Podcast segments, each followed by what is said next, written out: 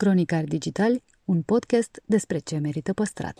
Podcastul Cronicar Digital este proiectul echipei care, de 2 ani de zile, promovează patrimoniul în rândul tinerilor, scuturând de praf și prejudecăți interacțiunea cu istoria și cultura.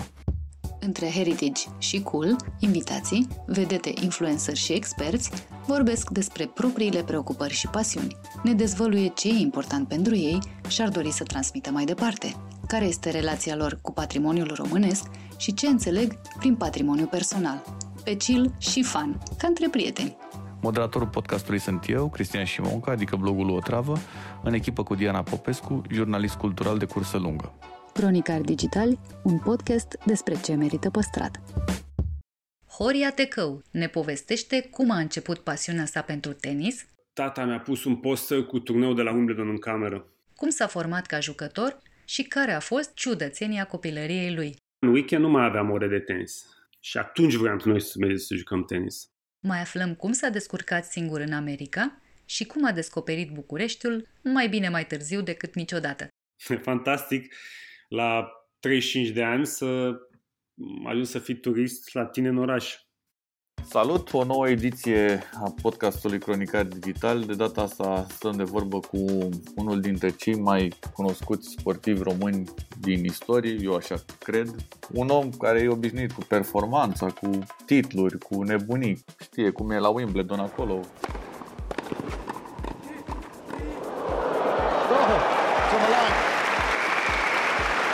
What an exchange. More of that, please. Să câștigi, să așa mai departe. Horia Tecău, astăzi invitat. Salut și mersi pentru invitație. Mă bucur să fiu aici. Probabil că știi cum e, toată lumea vrea să-ți ia un autograf, să te întâlnești tot timpul cu asta și nu știi cum să gestionezi toată nebunia asta, nu? Mi-a făcut plăcere tot timpul să dau un autograf, să fac o poză, să vorbesc cu fanii tenisului, fanii mei, le răspund la întrebări. Mi-aduc tot timpul aminte că și eu am fost în locul lor.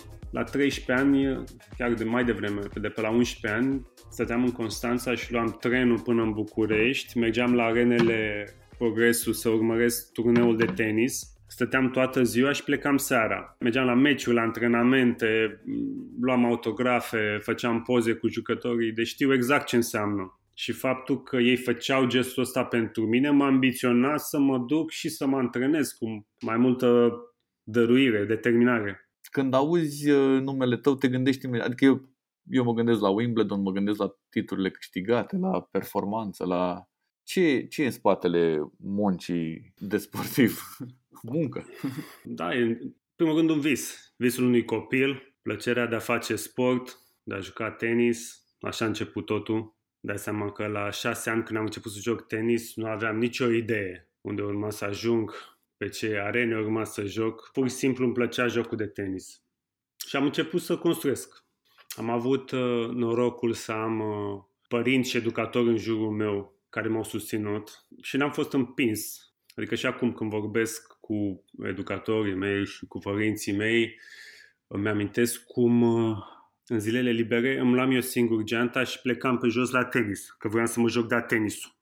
Și atunci când părinții au văzut că, bă, ăsta se duce de unul singur, înseamnă chiar îi place și se mai și pricepe, hai să-l susținem. E ceva cu copilul ăsta. Și uite așa, ajungi de la o etapă la alta. De la concursul de 10 ani la concursul de 14 ani, juniorat, trecerea la profesioniști și practic e ceva din care nu te oprești. Și deodată ajungi la 30 de ani și câștigi Wimbledon și zici, wow, dar ce, ce drum e în spate, ce călătorie. Iar sportul de performanță cumva te, te, te forțează, îți setează un ritm mai alert de învățare. Adică eu, eu vreau să ajung la Wimbledon. Ai avut visul ăsta de la început? Adică de când te-ai apucat, ai zis, bă, te uitai la tenis și nu știu, vedeai, vedeai pe Sampra sau ceva și ziceai, domne, vreau să fiu ca acolo să... Da, pentru că țin minte că tata mi-a pus un poster cu turneul de la Wimbledon în cameră. Și după aia, cu cât înaintezi în vârstă și mm, începi să înțelegi ce înseamnă un turneu de Grand Slam, și începi să visezi, fără să știi cum o să ajungi acolo. Citeam în cartea lui Agassi, se repeta obsesiv că ura tenisul. La tine nu era așa, nu? Nu, e un cuvânt prea puternic. Pot spune că nu, nu-mi plăcea tot timpul, dar nu că îl uram. Ca orice activitate, dacă ajungi să o faci prea mult, să, știi, să abuzezi de ea, cred că te saturi un pic la un moment dat, sau obosești, sau mai vrei să mai faci și altceva. Și atunci poate nu mai e la fel de plăcut. Pentru că oboseală, nervi, presiune, dificultăți financiare, tot felul de, de lucruri care nu fac experiența asta atât de plăcută. De aceea sportul de performanță nu e pentru toată lumea. Mi se pare tare că ai pomenit chestia asta că ai fost încurajat de părinții tăi să faci treaba asta. Și mi se pare foarte mișto că părinții mei m-au dus, nu m-au dus doar la tenis, m-au dus la not, după aia la tenis, pe fratele meu l-au dus și la basket, el făcând și not și tenis. Adică a fost o chestie, bă, hai să-i ducem la sport, vedem ce le place și mai departe și aleg ei singuri. Adică nu, nu ne-a impus nimeni să facem un anumit sport. Tatăl meu a jucat basket și cumva știa de beneficiile pe care poate să ți le aducă sportul. De o educație sănătoasă, un stil de viață sănătos, um, educația, disciplina prin sport. Iar eu după aia am, am ajuns să înțeleg multe altele. Care e cea mai puternică amintire pe care o ai din copilărie acum, dacă îți vine acum în cap? Weekendurile. Țin minte că în timpul, în timpul săptămânii aveam antrenamente serioase cu antrenorul nostru, ne punea la tot felul de teme, stătea cu gura pe noi, era destul de sever. Dar după aia, în weekend, nu mai aveam ore de tenis. Și atunci vreau noi să mergem să jucăm tenis. Și ne strângeam, eu cu colegii de vârsta mea, și pur și simplu jucam. Ne întâlneam pe terenul de tenis și făceam tot felul de jocuri, inventam, deveneam creativi, uh, ne împrieteneam, care era joaca noastră din spatele blocului. Asta nu o să le uit niciodată. Ai copilărit la bloc, ai amintiri legate de casă, de bunici? Da, am, am crescut între Constanța și Brașov. Noi locuind în Constanța, având bunici în Brașov, bunicii de partea mamei, unde mergeam aproape în fiecare vară. De acolo mi s-a și însuflețit dragostea asta de natură, de munte, de drumeții, dar erau încă vremurile alea când toată lumea ieșea la joacă în spate, în spatele blocului. Casa părintească, un apartament de bloc, unde am crescut, și la Constanța și la Brașov stăteam la bloc. Da, a fost o viață frumoasă. Chiar dacă multă lume se gândește că, wow, tu ai făcut tenis, n-ai avut copilărie, nu, n-am deloc acest gând. Mă uit în urmă și mi-aduc aminte de plăcerea pe care o aveam mergând la turnee prin țară de la 9 ani, de la 10 ani și cumva îmi și plăcea imaginea aia de jucător de tenis. De la 9-10 ani, 11 ani mergeam la școală și Horea, Horea joacă tenis. Wow, Horea iar pleacă la un turneu de tenis. Era cumva mă și ambiționa să fac asta. Și suna bine și în fața colegilor, cred că. Da, aveam modele. Andrei Pavel, care este un prieten și un model pentru mine, tot constanțean, a plecat de la același club unde am învățat și eu și asta însemna mult, să am un model pe care să vreau să-l urmez, care a plecat de pe aceleași terenuri, cu aceleași condiții. Unde stăteai în Constanța? Stăteam uh, la Icil, foarte aproape de gară. Da, o stație de tramvai. Da, iar terenurile de tenis erau fix la 9 minute pe ceas de la scara blocului. Am făcut drumul ăla pe jos de sute de ori. Te-a inspirat uh, Andrei în carieră? Da, m-a inspirat atunci când eram în perioada junioratului. El era cel mai bine clasat român. Îmi plăcea să merg la meciurile de Cupa Davis și adoram acea atmosferă. Și nu numai ca jucător, și ca om. Ai avut uh, niște gânduri să te lași de tenis în 2007? Da. Bine, au fost multe perioade în care la un moment dat simțeam că mi-e greu, că nu mai pot, că nu mai sunt resurse financiare. Aveam tot felul de motive și scuze, când de fapt poate vreau doar să fac o pauză. Și cum ai trecut peste asta? Am făcut o pauză. În acea pauză n-am jucat deloc tenis, n-am fost conectat la tenis. Și după acea pauză de 3 săptămâni, am început să simt că, bă, mie, că îmi place să joc tenis. De ce să nu mai fac? Dar hai să văd cum pot să o fac, să fie mai plăcut. Și atunci mi s-a schimbat viața prin decizia de a juca numai în proba de dublu. Până atunci încercam să-mi urmăresc visul, să ajung campion la simplu, jucam dublu pe lângă proba de simplu, dar nu mi-asumase niciodată să joc doar dublu, unde jucam mult mai bine decât la simplu.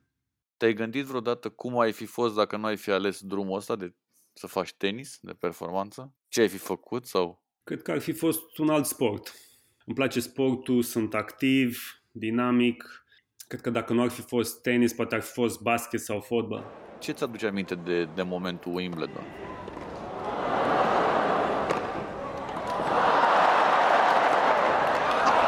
Incredible! and you'll see the point now that one set point as well.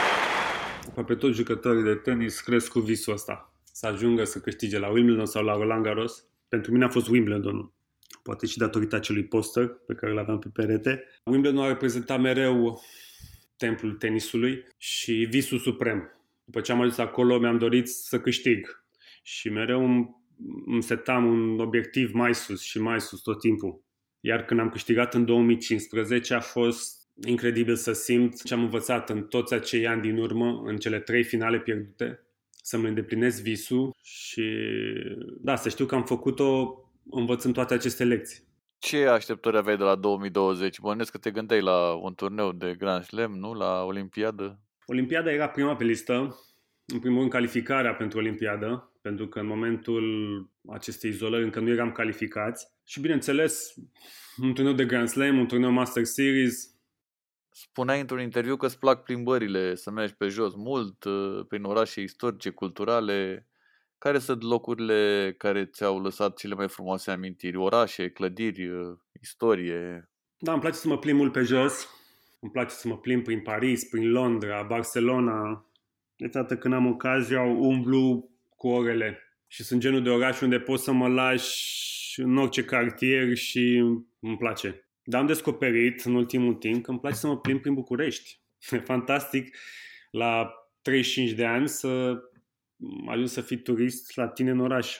E să fac o plimbare pe calea Victoriei și să mă uit la clădiri, la arhitecturi, la muzee. Unde îți place? Pe unde îți place să mergi? Calea Victoriei? Calea Victoriei, Parcul Cismigiu, prin zona Ateneului. Da, de exemplu, când vin, uh, când vin prieteni de tăi străini, unde îi duci București? În primul rând trebuie să-i duc să vadă Casa Poporului. Eram sigur. Sunt entuziasmați când o văd? Da, sunt impresionați. Sunt impresionat să vad așa o clădire de așa o dimensiune. Îmi place să-i duc la un restaurant românesc, să experimenteze o masă românească și o tradiție românească și prin natură. În parc, Cismigiu, Herăstrău. Zi-mi un pic despre viața în ritm de tenis. Cum am, ți-a venit ideea? Ideea mi-a venit uh, din discuțiile pe care le aveam cu prietenii mei. Mulți dintre ei sunt antrenori de tenis, iar când treci din partea de jucător spre partea de antrenor, ai de-a face cu totul alte lucruri. Părinți, copii foarte mici, tot felul de situații. Și ei când îmi povesteau situațiile astea prin care trec cu părinții și copiii, începeam să le povestesc din experiența mea. Uite cum am făcut eu cu părinții mei, uite cum au făcut ei cu mine, uite cum, ce am învățat de la antrenorul ăsta sau de la agentul ăla, din călătoriile mele, din uh, experiențele mele pe teren. Și spunea, wow, ok, ar trebui să vii să le vorbești. Dar nu pot să mă duc să le vorbesc tuturor. Uh, o fac din când în când. Dar începusem să-mi scriu niște notițe. În momentul în care aveam aproape un caiet plin de notițe, m-am trezit cu un telefon de la editura Curtea Veche, care se gândea la un proiect să facă o carte pentru copii scrisă de sportivi români care au ajuns la anumite performanțe. Pentru că sunt foarte multe autobiografii sau cărți pentru adulți, dar foarte puține cărți pentru copii, de genul ăsta. Copii care fac sport, de plăcere sau de performanță și s-a potrivit imediat. Ești uh, jucător de top de tenis, ai carte publicată. În ce zonă ți-ai mai dori să mai activezi? Visul meu uh, cel mai mare este să am o școală de tenis în care să aplic tot ce am învățat și să creez mediul acela sănătos pentru copii să crească și să trăiască prin sport. Deci asta e visul meu suprem, pe care la un moment dat o să-l realizez. Nu știu la ce scară, dar uh, cu siguranță e foarte prezent în, uh, în mine acest vis. Îmi place că de fiecare dată se întâmplă în jurul copiilor. Da, m-am conectat mereu cu copiii cumva asta vine și din experiența mea de copil. O te fac genul de acțiuni pe care aș fi vrut și eu să le am în jurul meu când eram copil. Și din cauza asta simt să-mi uh, duc atenția acolo unde e mai multă nevoie. Știu că ești foarte implicat și în proiecte sociale cu copii. Da, din același motiv. Simt nevoia să ofer din timpul, energia și resursele mele acolo unde e, e nevoie, pentru că a, mă simt conectat. Cumva mă simt conectat, mă simt responsabil. Cred că e responsabilitatea noastră a tuturor pentru că lucrurile astea sunt mult mai aproape de noi decât uh, credem. Orice copil are nevoie de atenție, de dragoste, indiferent prin ce formă. De multe ori în, în vizitele mele pe care le fac în zonele defavorizate, mă întâlnesc cu copii care sunt atât de veseli și bucuroși doar că primesc o vizită, o atenție. N-au nevoie de jucării, călătorii, gadgeturi și altele. Pur și simplu, atenția, dragostea e, este tot ce au nevoie. Și de asta aveam nevoie și eu când eram copil, cu siguranță. Ai fost văduvit de treaba asta? Hmm, nu, nu, nu. Doar că, nu, poate la mine, pentru că la 14 ani am plecat în state, de unul singur, poate mi-a lipsit un pic conectarea asta cu părinții, cu prietenii, cu cunoscuții de acasă. Pentru că m-am dus acolo într-o școală de tenis uh, în sistem... Na, cel, cel mai bun rămâne, cei mai puțin buni se întorc acasă. Și era o competiție între noi, competiție constructivă, pentru că eram copii. Ne băteam unii pe alții pe teren, după aia ieșeam uh, și mâncam împreună acolo, în cantină și ne jucam împreună. Trecem la chestionarul lui Prust, niște întrebări scurte și răspunsuri cât mai scurte. O să încerc. Ce calitate ți-ai fi dorit să ai din naștere? Mi-ar fi plăcut să, să învăț repede, să învăț lucrurile mai repede. Orice, la școală, tenis, orice, să învăț mult mai repede decât o fac. Care e cel mai mare regret pe care l-ai? Nu am, uh, nu am regrete. Ce am făcut, decizii, alegeri, acțiuni, le-am făcut că am simțit sau am crezut la momentul respectiv și aia a fost. Cea mai mare slăbiciune? Cred că închiderea. Închiderea, un pic și din firea introvertită. Asta m-a făcut de multe ori să am mai puțină conectare cu oamenii din jurul meu. Care e principala ta calitate? Puterea de muncă, puterea de muncă, determinarea, Care sunt lucrurile care te fac să zâmbești? bunătatea oamenilor. Care e plăcerea ta vinovată? Păi ori e plăcere, ori e vinovată. Plăceri vinovate. Nu, sunt plăceri. Nu sunt vinovate. Mi le asum și pe alea. Ce greșeală ți se pare de neiertat? Nimic nu-i de neiertat. Nimic. Cred că putem să iertăm totul. Eu pot să iert totul, dar asta nu înseamnă că rezonez în același fel cu persoana sau cu momentul, poate. Care e calitatea pe care o admiri cel mai mult la cei din jur? Naturalețea, bunătatea, asta, iubirea, pasiunea. Care e cea mai mare realizare profesională? Titlul de la Wimbledon, Again, see the match. Roger Piquet. Piquet, 7-6. It just doesn't get any better than this in doubles. The pinnacle of their profession. And Jules Roger and Horia Takao have just won their first Grand Slam title. Și pentru ce a însemnat asta pentru mine? Care e cel mai greu vis pe care ți l-ai îndeplinit? Asta, câștiga Wimbledon și așa cum s-a întâmplat, cu trei finale pierdute, Și care e visul pe care nu l-ai îndeplinit? școala de tenis. Ai vreo carte favorită? Da, multe cărți favorite. Una dintre ele, care stă mereu în bibliotecă, scoasă din, din rafturi, pentru că tot timpul o iau și mă uit prin ea, Micul Prinț.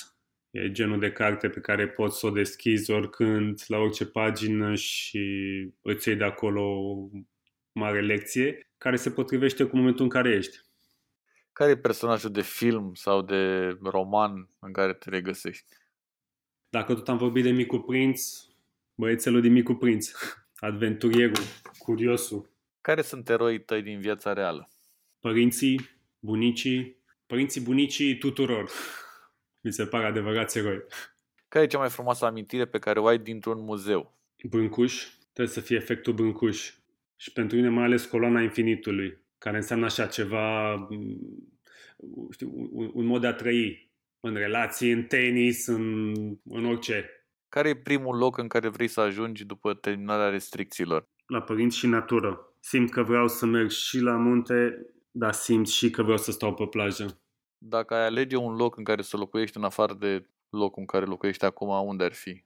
La munte, undeva o cabană la munte. Care e clădirea ta preferată din București? Ateneu.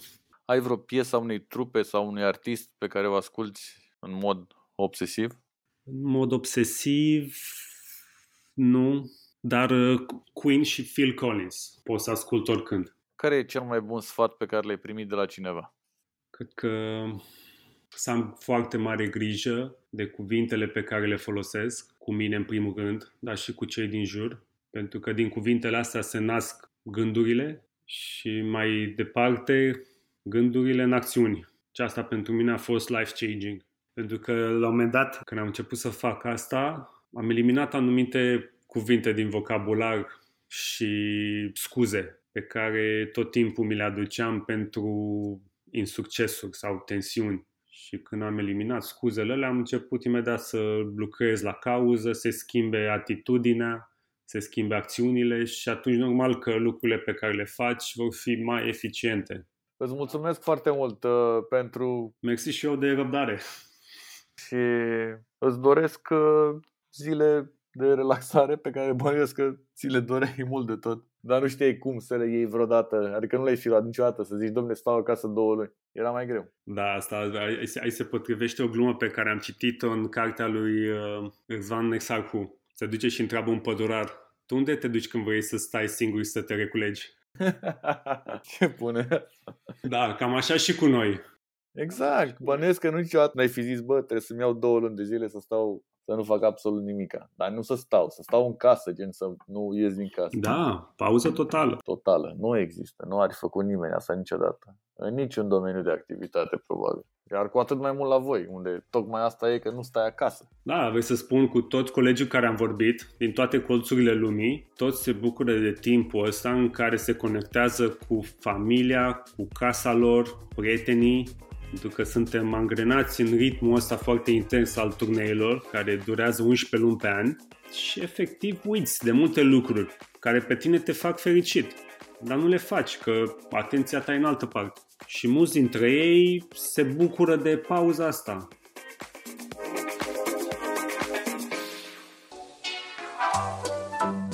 Podcastul Cronicar Digital este susținut de companiile Raiffeisen Bank, Telecom și Lidl România. Partenerii proiectului sunt convinși că, prin educație și cultură, putem deveni cea mai bună versiune a noastră.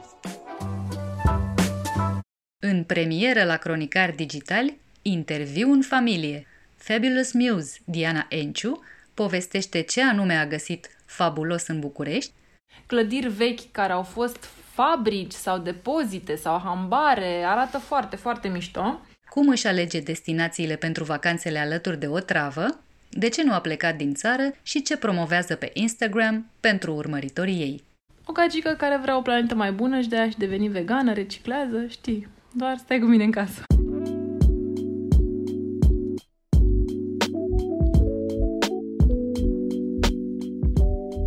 Știu că locuiești, adică locuim într-un uh, bloc din cartierul 13 septembrie. La prima vedere, zona nu are nimic fabulos, sau în fine. Ai descoperit, totuși, uh, stând acolo de ani buni, mai mult decât am stat eu, lucruri care dau uh, un farmec deosebit zonei și despre care nu știe multă lume. Care sunt astea?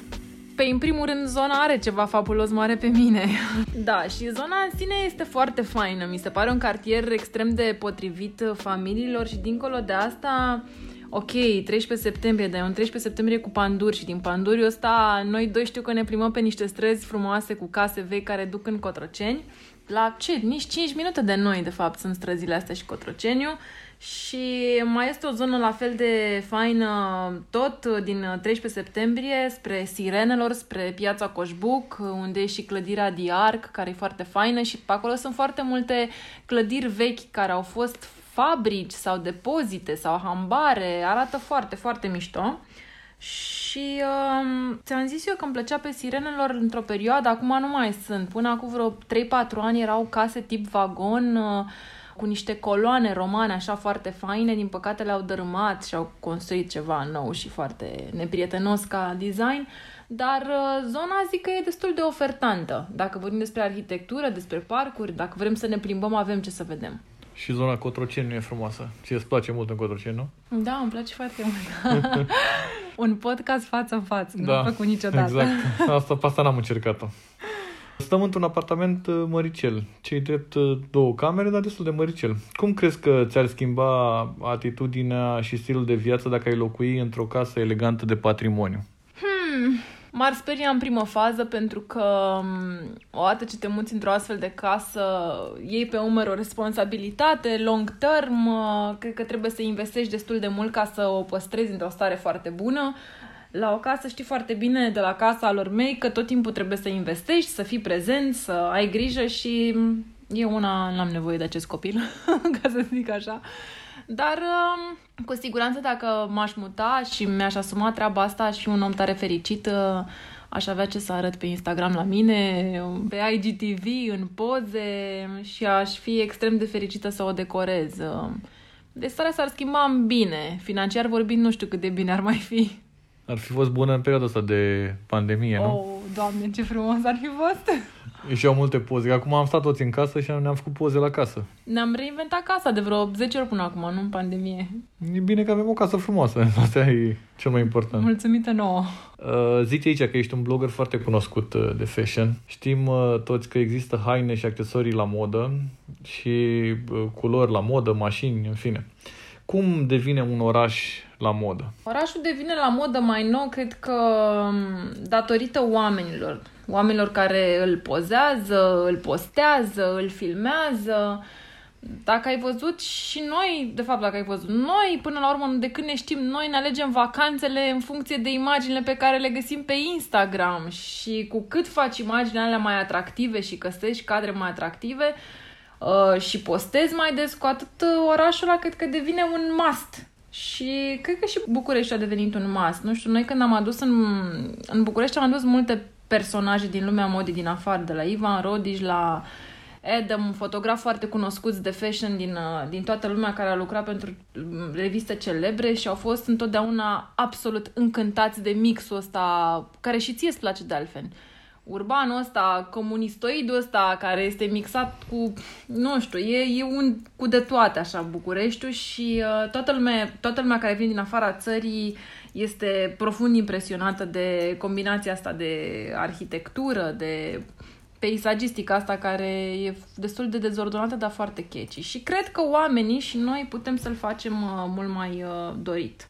Mi-aduc aminte că era foarte încântat uh, cum îl cheamă Adam? Adam când uh, l-ai dus pe centru vechi și a Adam stat Katz, la, na. și a stat la, la atelierul mecanic, cum era pe A, nu, vremuri. ăsta a fost Ivan A, Rodici. Ivan, Ivan da. Rodici, da, l-am adus pe Ivan Rodici la un eveniment uh, și uh, omul s-a și reîntors de multe ori în România, a plăcut foarte mult și a plăcut mult Bucureștiul. Cred că a venit de cel puțin de vreo 10 ori în uh, ultimii 6 ani în uh, România.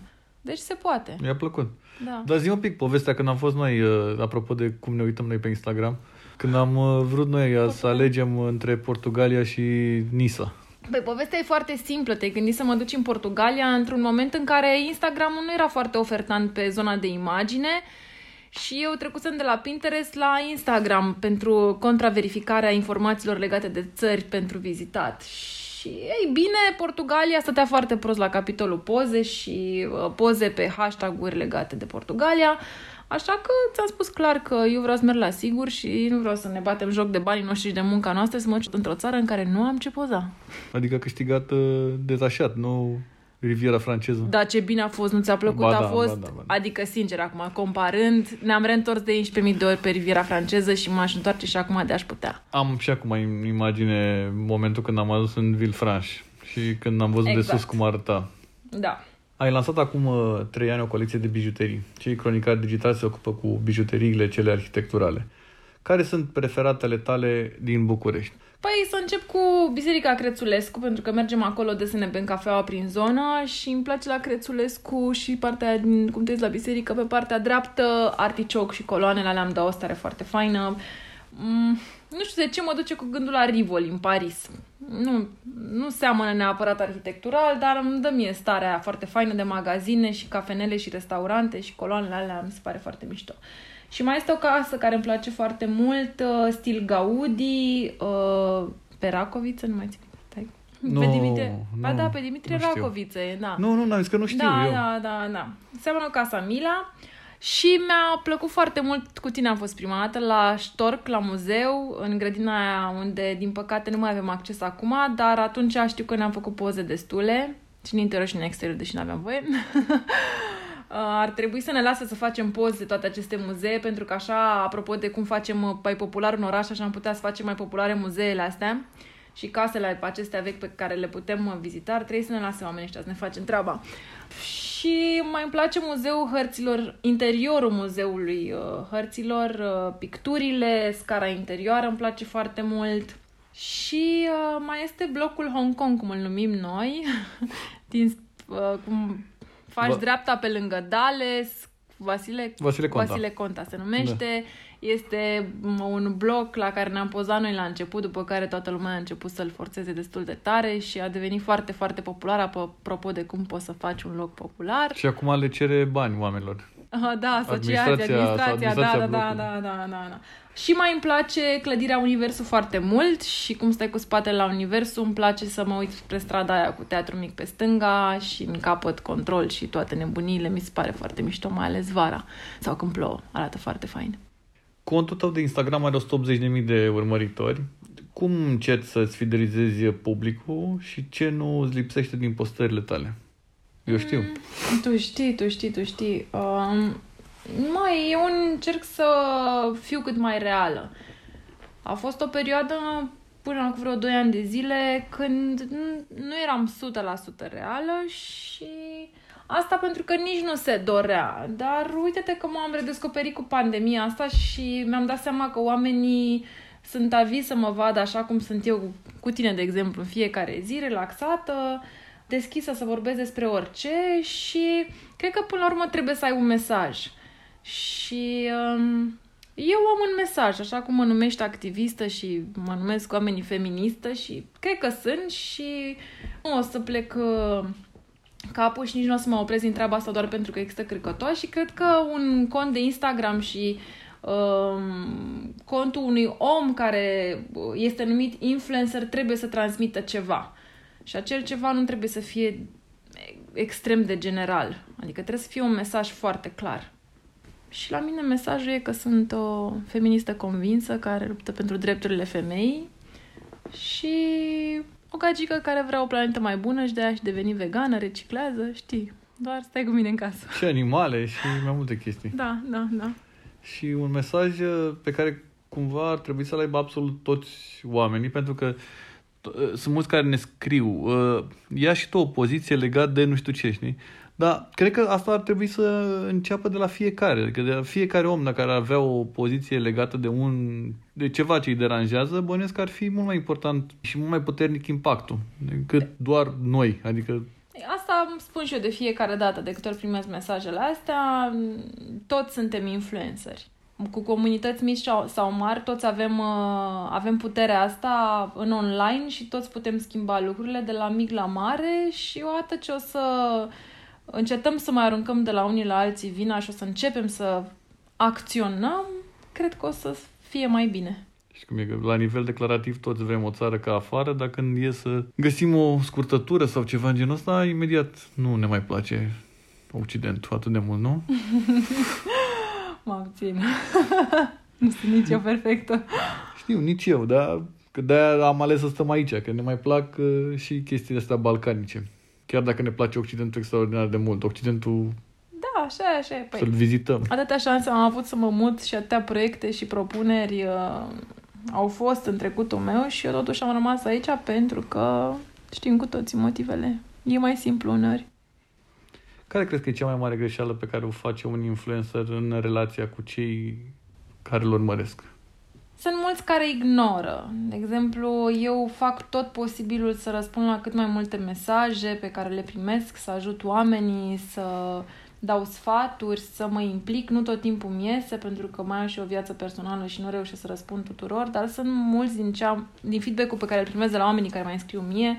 Mi se spune, wow, sunt șocată că mi, îmi răspunzi și că vorbești cu mine constant. Uh, și cred că asta greșesc unii. Nu, nu interacționează cu, cu publicul îndeaproape. Și um, cred că mai este o greșeală majoră. Fix cum spuneam, trebuie să înțelegi un mesaj și o direcție și um, să n-accepti orice, doar de dragul de a crește și de a face bani. Nu știu, eu așa funcționez de când fac treaba asta de peste 8 ani de zile și um, asta recomand, să ne păstrăm o coloană vertebrală și să ținem de valorile noastre, dacă le avem. Era un, uh, era un filmuleț cu un fotbalist român care spunea e frumos la Craiova, dă eu pe ciorbă, nu vin. Așa e și în viața noastră. Adică Da. sunt multe tentații, că na, normal noi trăim din asta, dar uh, mi se pare că trebuie să-ți păstrezi o colonă vertebrală. Mai ca în orice job până la urmă, m, nu poți să faci tot timpul cum îți dorești tu și cum vrei tu. Până la urmă, cu toții trebuie să trăim, avem de plătit chirii la casele astea de care tot vorbeam. Uh, și chiriile astea se plătesc greu. Și, într-adevăr, mai facem compromisuri, dar acestea nu trebuie să fie, nu știu, dramatice. Cum ți-a schimbat viața perioada deloc fabuloasă a pandemiei? Nu mi-a schimbat-o prea tare, doar că am învățat să ofer mai multă atenție oamenilor dragi, gen tu. și uh, m-a învățat să analizez un pic niște situații și uh, să găsesc niște soluții și să nu mai disper atâta din uh, nimicuri. Da, noi făceam o parte din chestiile astea multe înainte, nu? Noi eram foarte bine și suntem foarte bine, doar că la nivel interuman uh, am evoluat mult. Și ai sperat la un moment dat că lumea să fie mai bună după perioada asta și te-ai confruntat cu lumea de Pe după care românești era fix rămân la o fel. proastă incurabilă. da, eu chiar sper, în continuare sper că oamenii um, se vor strădui să devină mai buni sau se străduie să devină mai buni și să renunțe la negativism și la hate și la bullying. În 2020 cred că e momentul să schimbăm lucrurile și să dăm ceasul înapoi pentru că tică e destul de repede și, și schimbările astea climatice nu ne duc departe. De ce ți-a fost cel mai dor în perioada asta? Dacă ți-a fost dor de ceva. Mi-e dor de tine în fiecare zi, chiar dacă ești lângă Asta mine. știu, în afară de asta. Mi-a fost dor de Italia, să merg cu tine în Italia și să ne plimbăm așa orbește pe unde vrem noi și de atâta mi-a fost dor. Ți-e dor de un, uh, vreun oraș din România? Te întreb pentru că mă gândesc la, la TIF și la seriile pe care le-am petrecut uh, la, la Cluj. Îmi place Cluj, adică nu sunt neapărat mândră că nu am vizitat foarte tare țara asta, dar am tot fost plecată din țară vreo 10 ani de zile și când veneam în țară nu mai aveam timp și de plimba prin țară și cel mai des am fost cu tine și cu Alina la Cluj, TIF, festivaluri, uh, orașul ăla chiar evoluează, se întâmplă lucruri, uh, chiar și pe zona de um, eco și uh, zona planet friendly mi se pare că se întâmplă niște lucruri acolo, un primar care chiar e dispus să facă ceva. Deci uh, favoritul meu pe listă este Clujul. Acum când uh, situația s-a mai relaxat uh, și toți uh, tropăim să ne întoarcem la viața noastră normală, care e planul care nu mai suportă amânare de pe lista ta de priorități? Ai așa ceva?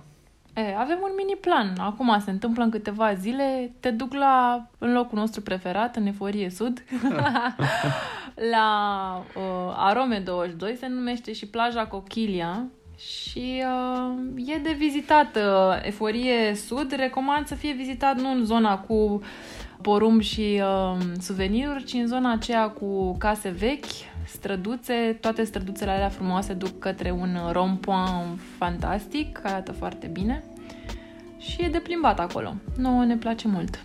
Da, nici eu nu știam că Eforie Sud are... Adică Are o istorie. Sunt, da, e o istorie și niște case foarte frumoase și niște locuri foarte frumoase. Și tot timpul mă gândeam că e ceva rău la Eforie Sud. Dar uite că nu e, șoc. Sunt și părți frumoase, adică, mă rog, în Eforie Nord sunt doar lucruri rele, dar uh, uite, în Eforie Sud, dacă vorbim despre case, arhitectură și istorie, avem ce vedea. Păi, mă bucur că am stat de vorbă cu tine astăzi la un nou episod din uh, podcast. Față în față la 30 de centimetri, Față să în se față, știe. da.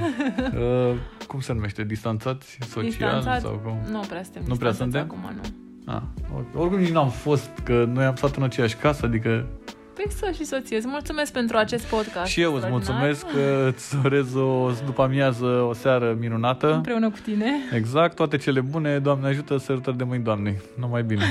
La revedere! La revedere.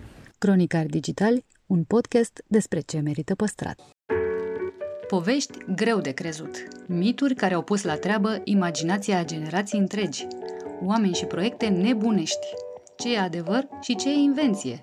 Uneori, realitatea își scoate pălăria în fața unei născociri irezistibile. Cu vorba bună, este pastila în care îți spunem ce lucruri incredibile am mai aflat. În episodul de azi, legendele Sighișoarei. Pe lista Patrimoniului Universal, în dreptul Sighișoarei este scris Rezervație de arhitectură și urbanism. Este cel mai mare sit românesc intrat în patrimoniul mondial, având o suprafață de 34 de hectare. Unui asemenea loc nu-i puteau lipsi legendele. Multă lume caută, de pildă, între casele Sighișoarei, pe cea în care s-ar fi născut Vlad Țepeș, Istoricii povestesc că totul a început în 1948, când un doctor a descoperit o frescă interioară și s-a spus că unul dintre personaje, singurul îmbrăcat în costum oriental, ar putea fi Vlad Dracul, despre care se știa sigur că a trecut prin Sighișoara. Dar personajul cu mustață, turban și costumație orientală putea fi la fel de bine Ali Pașa, care a stat și el în 1601 în Sighișoara. Lipită de casa Vlad Dracul, e așa numita casă cu cerb, de aici a plecat pe la 1700 primul român despre care se știe că a ajuns în lumea nouă, mai precis în Pennsylvania. Acest sighișorean se numea Kelp și ar fi fost unul dintre părinții masoneriei americane, în rândurile căreia s-au regăsit președinți precum Washington și Lincoln. Simbolul sighișoarei rămâne însă turnul cu ceas. Ridicat în secolul al XIV-lea, este cel mai impunător turn al cetății, vizibil din aproape orice colț al orașului – Scopul său era cel de a apăra poarta principală a cetății, servind și ca sediu al primăriei până în anul 1556. Legenda spune că ceasul din turn nu rămâne în urmă niciodată, astfel că îți poți potrivi după el propriul ceas. Acoperișul turnului cu ceas este împodobit cu un mic glob de aur, de care se leagă o altă legendă. Se povestește că, după multă trudă, sighișorenii și-au văzut turnul gata, dar parcă lipsea ceva – cum aflaseră că undeva într-un ținut îndepărtat trăiește un uriaș care face globuri de aur, l-au rugat să le meșterească și lor unul. Uriașul le-a îndeplinit dorința, dar i-a avertizat că globul va rămâne acolo doar până când va apărea un om suficient de înalt și îl va atinge cu mâna. Lui îi va aparține globul de aur și va putea pleca oricând cu el. Un alt mit al locurilor este cel al pașei cu elefant alb. Conform legendei, în timpurile în care turcii erau un imperiu, un pașă se îndrepta în fruntea unei armate numeroase către Sighișoara pentru a o cuceri. Însă locuitorii erau vigilenți. Oamenii cetății l-au observat de la o mie de metri pe pașă, care se deplasa pe spinarea unui elefant alb și l-au doborât împușcându-l. Astăzi se știe sigur că glonțul pornit dintr-o pușcă a acelor vremuri nu putea străbate o distanță de un kilometru. Dar, ca să parafrazăm o vorbă celebră, să nu lăsăm adevărul să strice o poveste bună. Orice idee bună are nevoie de sprijin pentru a se transforma în realitate. Despre inițiative lăudabile și cine le dă o mână de ajutor, stăm de vorbă cu Andreea Porojan, FinTech Partnership Manager la Raiffeisen Bank. Bun venit la Cronicar Digital! Bună și bine v-am găsit! Însă și titulatura ta i-ar putea nedumeri pe cei care ne ascultă. Include termenul fintech, despre care cei mai mulți dintre noi nu știu mare lucru. Să o luăm deci cu începutul. Ce este un fintech? Ei bine, fintech sau mai pe românește tehnologie financiară, ca să putem spune și în limba română ce reprezintă această definiție, descrie de fapt o afacere. Un startup care de cele mai multe ori își propune să fie să furnizeze, fie să îmbunătățească serviciile financiare prin utilizarea de software sau tehnologii avansate și inovatoare. Și cred că este la fel de bine cunoscut faptul că în ziua de azi companiile finte concurează direct cu băncile și alte instituții în majoritatea domeniilor din sectorul financiar, fie pentru a vinde servicii sau soluții inovatoare clienților. Și totodată, fie că este vorba de un transfer de bani, acordarea de credite peer-to-peer, care înseamnă de la om la om, tehnologiile de plăți sau roboți care să te ghideze în efectuarea de investiții, pe numele lor uh, robo-advisors, fie că vorbim de monede virtuale sau Bitcoin, tehnologia din spatele Bitcoin, care este blockchain, companiile fintech au realizat deja că serviciile financiare de orice fel trebuie să se integreze în viața clienților de astăzi pentru a rămâne oarecum, zic eu, relevante într-o lume care devine din ce în ce mai digitalizată. ca să zic așa, aici intervine rolul meu. Practic, sunt acel partener, așa cum spune și funcția, care deschide oportunități de colaborare și îi aduce la aceeași masă pe cei care oferă tehnologii și idei inovative cu cei care au capacitatea de a scala o afacere la început de drum, așa cum este un startup. Așa cum spuneai și tu, fintecurile sunt până la urmă startup-uri care aduc soluții și servicii în domeniul financiar. Împrietenindu-vă cu ele nu e ca și cum ați încuraja concurența? Competiția o vedem întotdeauna ca pe un lucru pozitiv. Atunci când intrăm într-o discuție cu un fintech, de exemplu, care aplică la programul nostru, după ce își prezintă produsul sau soluția, printre primele întrebări pe care le adresăm este care este competiția ta. Asta de ce? Pentru că ne ajută să ne dăm seama în primul rând dacă cunoaște piața pe care își desfășoară activitatea și în al doilea rând dacă știe ce îl face diferit față de competiție Practic, prin întrebarea asta, noi ajutându-l să-și pună în evidență valoarea adăugată a afacerii și a lui în sine. Așadar, nu considerăm că între fintech și bănci trebuie să existe o competiție directă, ci o colaborare și un parteneriat care să aducă beneficii de ambele părți. Cum și de ce v-ați decis să susțineți aceste inițiative? Noi credem foarte mult în puterea acestui tip de parteneriat. Al doilea motiv pentru care facem asta este pentru că aceste fintech-uri sunt până la urmă niște mici afaceri care au șanse mai mari să se dezvolte alături de un partener bancar care are implicit uh, și vine cu mai multă experiență și resursele necesare. Pentru că de cele mai multe ori uh, startup-urilor la început de drum cam asta le lipsește. Cu alte cuvinte, este un alt mod prin care noi susținem antreprenoriatul din România. De exemplu, anul acesta în Elevator Lab punem în lumină reflectoarelor fintech-urile și startup-urile tech din România. Ai pomenit de programul Elevator Lab. Cum funcționează și care sunt beneficiile lui?